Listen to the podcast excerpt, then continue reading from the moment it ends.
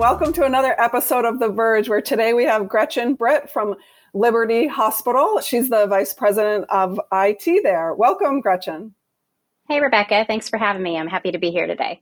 Awesome. How is Kansas City area? Are you sunny, warm? Um, you know, it was kind of raining this morning. It's been humid as heck. My office is actually very stuffy today. It's it's that time of year where we're having trouble already keeping up. So you're like hot and sweaty in the morning, yep. and then they freeze you out in the afternoon. Yeah, but the AC, our AC is broken yeah, yeah. in my oh. office, and um, my husband is not too happy about that. So hopefully we'll uh, get, we'll get that fixed here. But it's it's cool. Like the windows are open, so it's not too bad. That's um, good. That's good. So thanks thanks for jumping on, jumping into my hot seat. Uh, and we'd love to, you know, get to know you a little bit more and and find out what really made that what really made you decide to make that jump into the dark side because you've done ah. some wonderful things being a nurse and um, and then you made jump over to IT. So can you tell us about your your background and all the amazing things we've talked about before uh, in your yeah. nursing career? Yeah, so I've actually been in healthcare now for 25 years, straight out of high school. So dating myself for sure.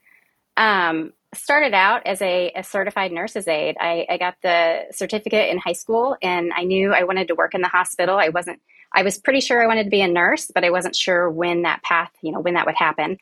Um, I ended up learning how to scrub surgical procedures. Uh, it's the beauty of working at a small town hospital. They kind of say, "Are you interested in something?" You say yes, and then they train you.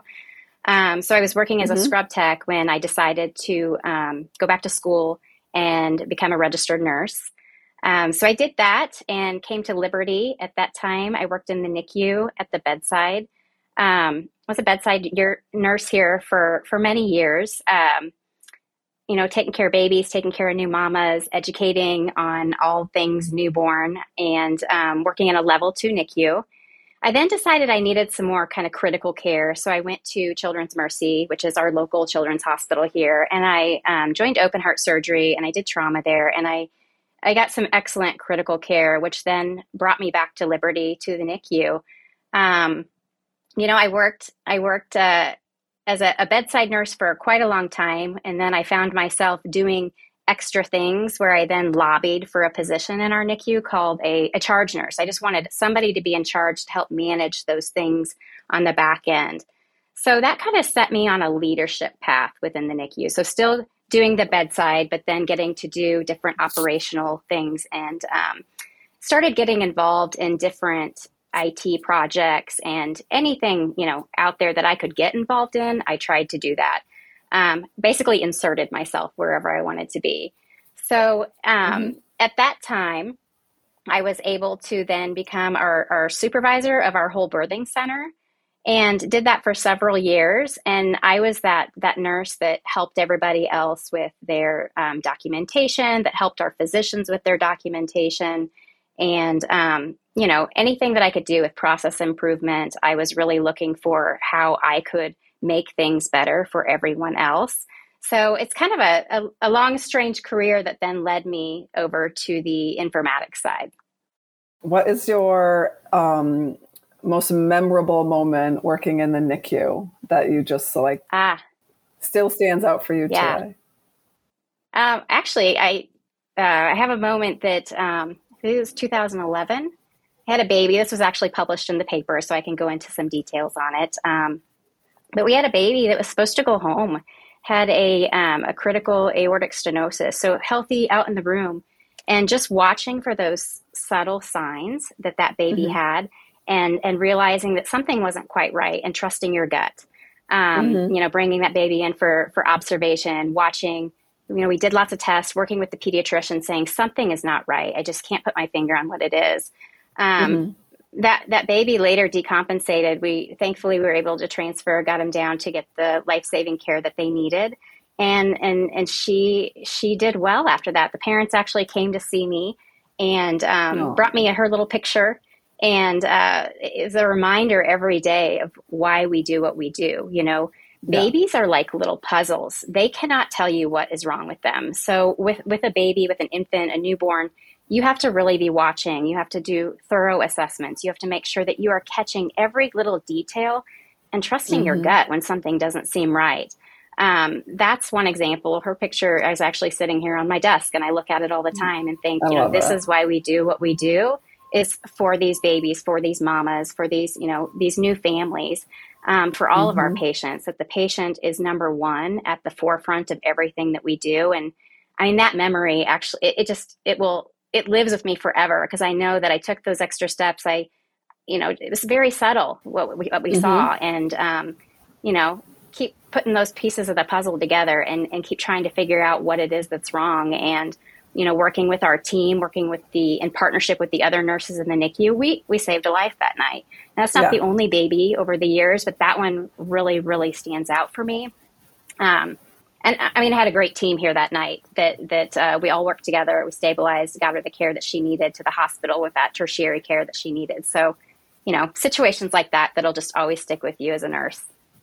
Yeah, I love it. I tell my my girls that you have two brains, right? Your your head and then your gut, and your gut tells you so much in so many different situations, right? So it's true. I, it's true because yeah. you're like, ah, is she just a little dry? Is she breathing just a little fast? That doesn't seem right. You know, if you right, you know, had you not taken that extra look, you know, you just you just wonder what outcome could have could have been.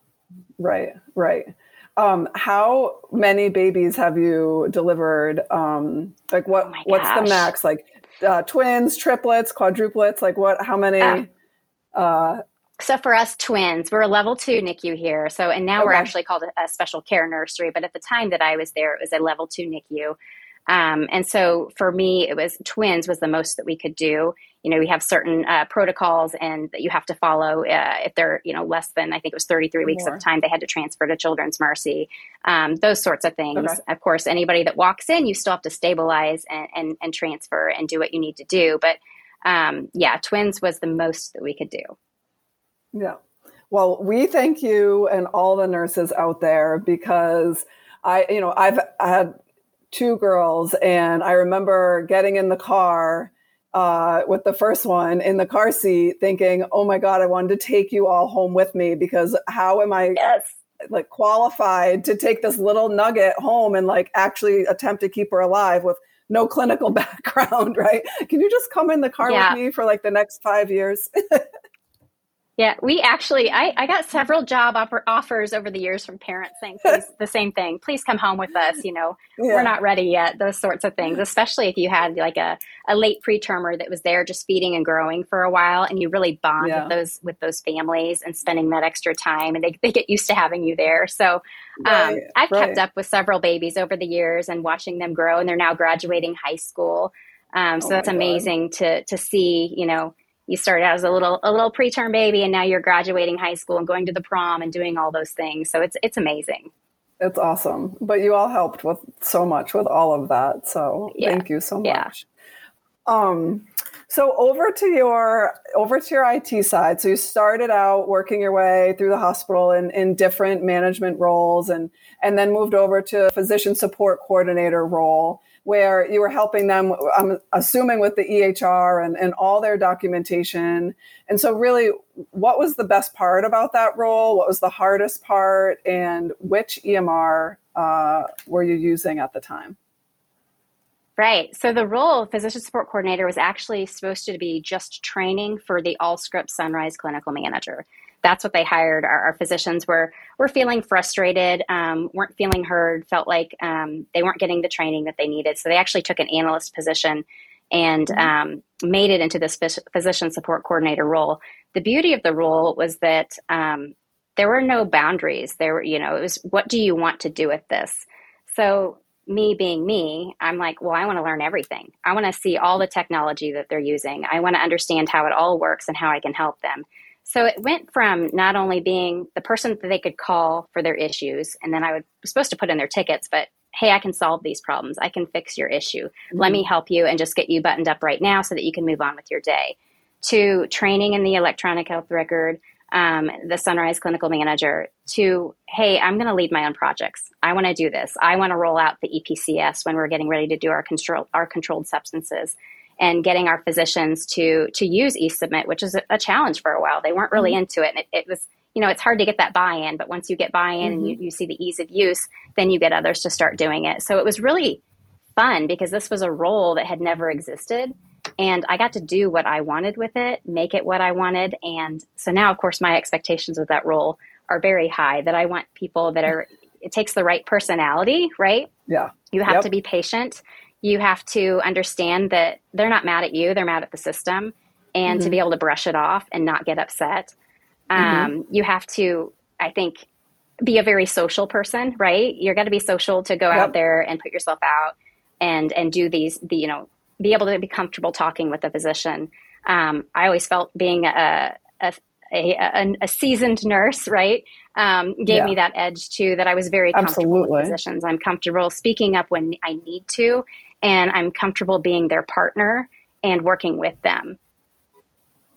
Yeah, whenever I would work uh, with physicians and training them in EHRs and in my history, I always try to find the small wins, you know, that, that kind Yeah. of get them engaged um, and, and turn their ears on because they have so many things going on and so many patients that they're, um, and as well, to your point, being patient um, is always is always key um, and not taking it to heart. I Right. love that because there's so many things. Uh, like when I had a laptop thrown down at my feet one time um, when Mm. I was, uh, and and it was just physician, you know, that was very upset. And it wasn't anything that I particularly did, but the EHR was, you know, being installed, and they were moving from paper to EHR, and and that's stressful time, especially when if you Yeah. look back when we installed, there wasn't a lot of knowledge about the implementations or bridging those gaps between the technology and what the clinician is actually doing or how they're using it. I feel like we've come such a long way.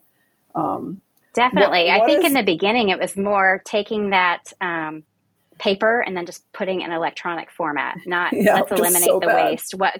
Yeah. What can we do to make it better? How can we help you Right. make those workflows better? Not just let's take this piece of paper and throw it in and make it electronic. Yeah, we've come a long way. Right. We ha- yes, absolutely. And now you have, you know, voice recognition and all these other things, you know, to Mm. help the clinicians and providers. Um, are there any wins in terms of implementation um, and bridging the gap that you've done at Liberty to that you would want to tell our, our listeners? Um, Yeah, I think um, a, a, a win, I'm feeling mixed on this win right now. We're rolling out some new documentation called Working Diagnosis. Um, it's within the Sunrise Clinical Manager, and this is supposed to speed up providers' workflows, um, assist them with their documentation, better uh, assessment and plan management. And I think it's been key to get the feedback from our user group, our physician IT group, and ensuring that we're meeting their needs, not trying to recreate what we were doing before, but working in partnership with them to meet their needs. I think that that has been key. Um, and hearing them when they're when they're you know Yeah. things aren't working you know maybe maybe we try something and you know we failed on it great let's take what we failed let's learn from that let's back up and let's move forward in a different direction um, that's been something we're rolling that out right now and trying to figure out the best way to give them the support that they need and and really be at the elbow to help them to be successful i think anytime that you work in partnership with those end users that is a win for you Yeah, absolutely. Uh, when I was CIO, putting in IT governance and committees to have every allow everybody, you know, to have a voice um, was one of the key initiatives, and and I, you know, completely agree with what you're doing um, there at Liberty. So, Gretchen, throughout your career, you have been such a go-getter in terms of putting your eye on a prize and going out and getting it done and sort of figuring it out on the way. But what are some of the resources that have helped you through your career, either tangible resources or mentors, uh, good and bad bosses that have helped you along the way? Ah, yeah, good question. So I think for me, I'm I've always been a fighter. I've been a fighter since I was a kid, and I'm going to do. I'm going to go above and beyond. I want to excel, and I want to be the best at whatever it is that I do. So I think that internal innate um, uh, drive that I have has has been has been a great uh, personal resource for myself to tap into. Um, honestly, I I was just doing my thing. I was the charge nurse in the NICU, and um, I had a, a, the director at the time that said, "You know what? we are doing this staffing and scheduling project. I really think that you would be good at this." Um, she she saw something in me that I didn't know was there and pointed me in that direction, which was a win, right? I don't know that I would be where I am mm-hmm. today had somebody not said, "I think you could do this." I mm-hmm. never had considered a career in IT. I knew it was fun. I knew that mm-hmm. um, I liked being the one to make process changes. Maybe it would have mm-hmm. happened later on, but I really credit that director for really saying, um, you would be good at this and nominating me and letting me run with it. Mm-hmm. I think uh, physicians throughout my career, physicians believing in me has, has been, mm-hmm. you know, mm-hmm. that partnership that I had from them. One particular, um, Dr. Kay Gerstner, I was doing a circumcision with her and I said, Hey, you know, there's this scholarship that they're doing through William Jewell College through the foundation. And I thought about applying. It's for the RN to BSN program. And she said, Hold on, wait a minute. You don't have your bachelor's degree? And I said, No, I don't. She goes, You are one of the smartest nurses that I know. I'm just, I'm shocked that you don't. And, you know, I said, I think I'm going to do it. Would you, would you write a letter of reference for me? And they're over our circumcision procedure as we're taking care of this sweet little baby. Um, we, we talked about my, my path and what I want to do. And she wrote this amazing letter that was just phenomenal that I was able to turn in and help me along my way. Um, you know, Dr. Adiga, who's our, our president and CEO here at the hospital, when I said I wanted to go down into the IT path, he was the one that um, had to interview me as the physician leader. And he was so supportive. He was so supportive of me. He was then, and he still is today as my CEO. Um, so awesome. I think those people that have supported me ha- have been key. Um, and then since being in the role, honestly, for me, networking, uh, Chime has been huge. Um, to find that network, that people, you know, in the NICU, we were a group, we were a group of women who all worked together. I came over to the IT side. I didn't feel like I maybe had that core group of people that you can, you know, bounce ideas off of and and and do those things. And I went to the Chime boot camp not even 30 days into my role. And um, I met this core group of people that have been amazing. And, you know, we have a text chain and we can say, hey, what do you think about this? Or I'm going through this. Is this something that, you know, have, has anybody done this before? Mm-hmm. So I think finding that network and that group of people that you can rely on, I felt like I, I found my people that day. Um, mm-hmm. I remember wrapping up, it was a very emotional day and just saying that I have found my people. I found that core group that, that I can turn to and then the mentors that you get through Chime, you know, mm-hmm. I've got Erin Meary, Theresa Meadows. I mean, she's a nurse. I, I remember when it was the last day of the fall forum and I met her and I said, what, what do you have? You know, what advice could you give me as a nurse walking down the path that you once walked on? And, you know, mm-hmm. we talked about going back to school and, and um, what degree I should go for because I'm now working towards my master's degree. So Mm-hmm. I, I, think developing that network, finding those people that you can reach out to, that you can be vulnerable with, um, that has been key since taking this role. Yeah, I feel the same way about Chime. Um, I tell all yeah. CIOs that don't know about it that, and, and people that aren't even in healthcare, that it's hands down the best conference you'll ever go to. Um, yeah. The sessions are always great. The people are always great, and I enjoyed it so much um, when I was CIO, and, and even you know now that I'm with Divergent. Um, what are some other things that you're passionate about outside of work? So I'm I'm really excited to give back to our, our hospital foundation. So it is outside of work, but it is related to work in a way. Um, but it's more about supporting our community. So as I had just talked about the um, the foundation was where I got my scholarship to go back to school. I went to William Jewell College here in Liberty, um, got my bachelor's degree uh, in nursing. And, you know, at the time, I didn't have the resources to go back to school. I, I, didn't know if, if I was going to be able to do it. You know, I was a mom, two kids, married, mm-hmm. lots of mm-hmm. things going on. You, you put a lot of things in the way. So for me, the foundation is something that I've been trying to give back any opportunity that I can. If I, whether it's volunteering or attending events or bidding on things that I have no business bidding on just to give them some more money. Um, well, I'm now uh, actually just was uh, voted onto their advisory board. So I get to do a Yay. year on that. And then eventually will become an official board member where I get to help guide the foundation and hopefully give others like myself opportunities and scholarships and you know um, any anything that I can do to give back. So I'm just very excited to be a part of that and now to be able to contribute even further. That's amazing. Yeah, I feel the same way with my nonprofit and and just it's now time to give back and how do we help, you know, other women rise up to um, leadership roles and um, so that's that's awesome that you have time to do that now. What can you tell us about um, Liberty, Liberty as it is now, and how you are standalone hospital and your strategic initiatives moving forward for the organization? Ah, so we just dropped a big one recently. Um, we are a standalone hospital currently, a 204 bed acute hospital just north of Kansas City, Missouri. And um, we've got 15 clinics. We have a great provider group. We have a fantastic board, and we have an amazing leadership team. And I'm really excited that, you know, Liberty, we're going on 50 years. I think next year is going to be our 50th year. And our area is growing at just a rapid pace. So we there are a lot of things that we want to do as an organization to keep providing care and to expand on the care that we can provide for our community. So we actually just uh, announced that we are going to be looking for a strategic partner for our our health system. We want to look for somebody who's out there who can partner with us, who can help us achieve the goals that we have to take care of our community and you know make sure that we are still here in another 50 years taking care of the community. That's awesome. It's very exciting.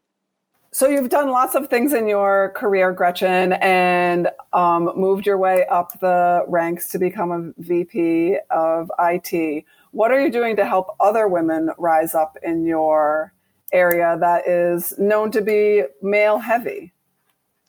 It is. I actually was just having this conversation with my daughter last night about um, how we can support women and build each other up. And I think I want to serve as a mentor, you know, to others. So anything that I can do to be a mentor, there are a few that are on my team here that um, I try to, you know, I, I, try to reach out to all of them. But if, if there's anything that they need from me, growth opportunities, questions, anything that I can share with them, I try to do that. Um, I think it's important that we talk about those things that are real. You know, we are in a male dominated field and and me, I'm a healthcare worker you know, in a in a male dominated field where we're not all healthcare workers. So I think uh, I said I should say clinician. We are all healthcare workers. Um, but how can we give back to those? Is is sharing our stories. You know, how did I grow? How did I get to where I'm at? Um, share the failures. Anything that I, you know, what have I done that I failed at that I can share, and how I learned from those failures. Talking about real things like imposter syndrome. I mean, when I took this role, the imposter syndrome was just so real. Like, what am I doing here? What I, what am I doing here, sitting in this seat? Um, so being able to have those real live conversations with people and to know that, okay, she looks confident on the outside, but she's felt that way too, and it's okay to feel that way. And you know, push for things that we believe in. Fight for those things that that you know. You know, if something feels wrong, fight for it and demonstrate that to others um, you know, if I, I have got to walk the walk and I've got to talk the talk, right? I have to do um, what I want my daughter to be someday. I want to demonstrate those those traits, those character, those characteristics. You know, I'm not I'm not bossy. I'm just the boss, right? Those are those things that we hear as women, and trying to let go of those stereotypes and just you know we're all we're all in this together um, it shouldn't matter that we're a male or a female um, we're all in the role. We're all here for the patients. We're all here uh, for the right thing. So, um, you know, anything that I can do to give back is is what I would like to do going forward. Help to mentor those. I love it. Yeah, I have two girls as well, and so raising them to be strong in this sort of rough world is very important to me. Um, it is, and, and making yeah. sure they're set up with the tools to, um, you know, be successful. Right, right. Yeah. So you've done um, lots of stuff. I can't wait to see where you're going. I can't wait to meet you in person at Chime in November. Yes. Um, yes, I will be there.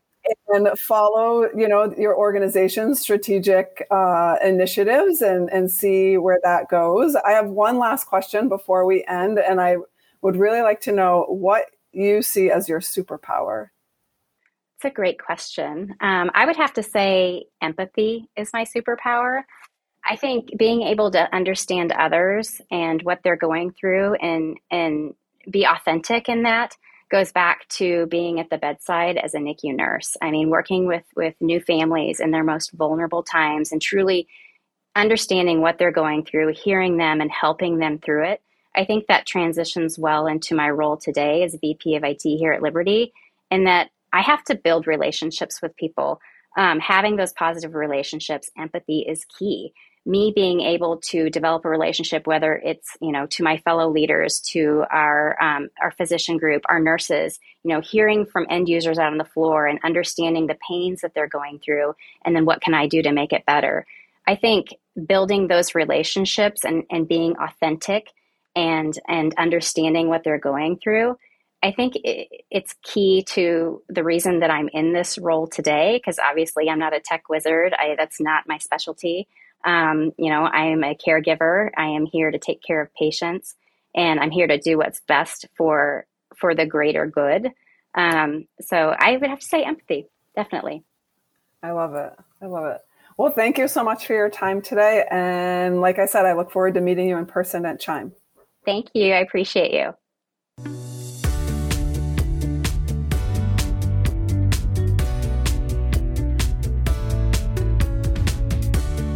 Thanks for tuning into the Vurge podcast, brought to you by Divergent, a leading healthcare IT consulting firm. We hope you enjoyed this episode.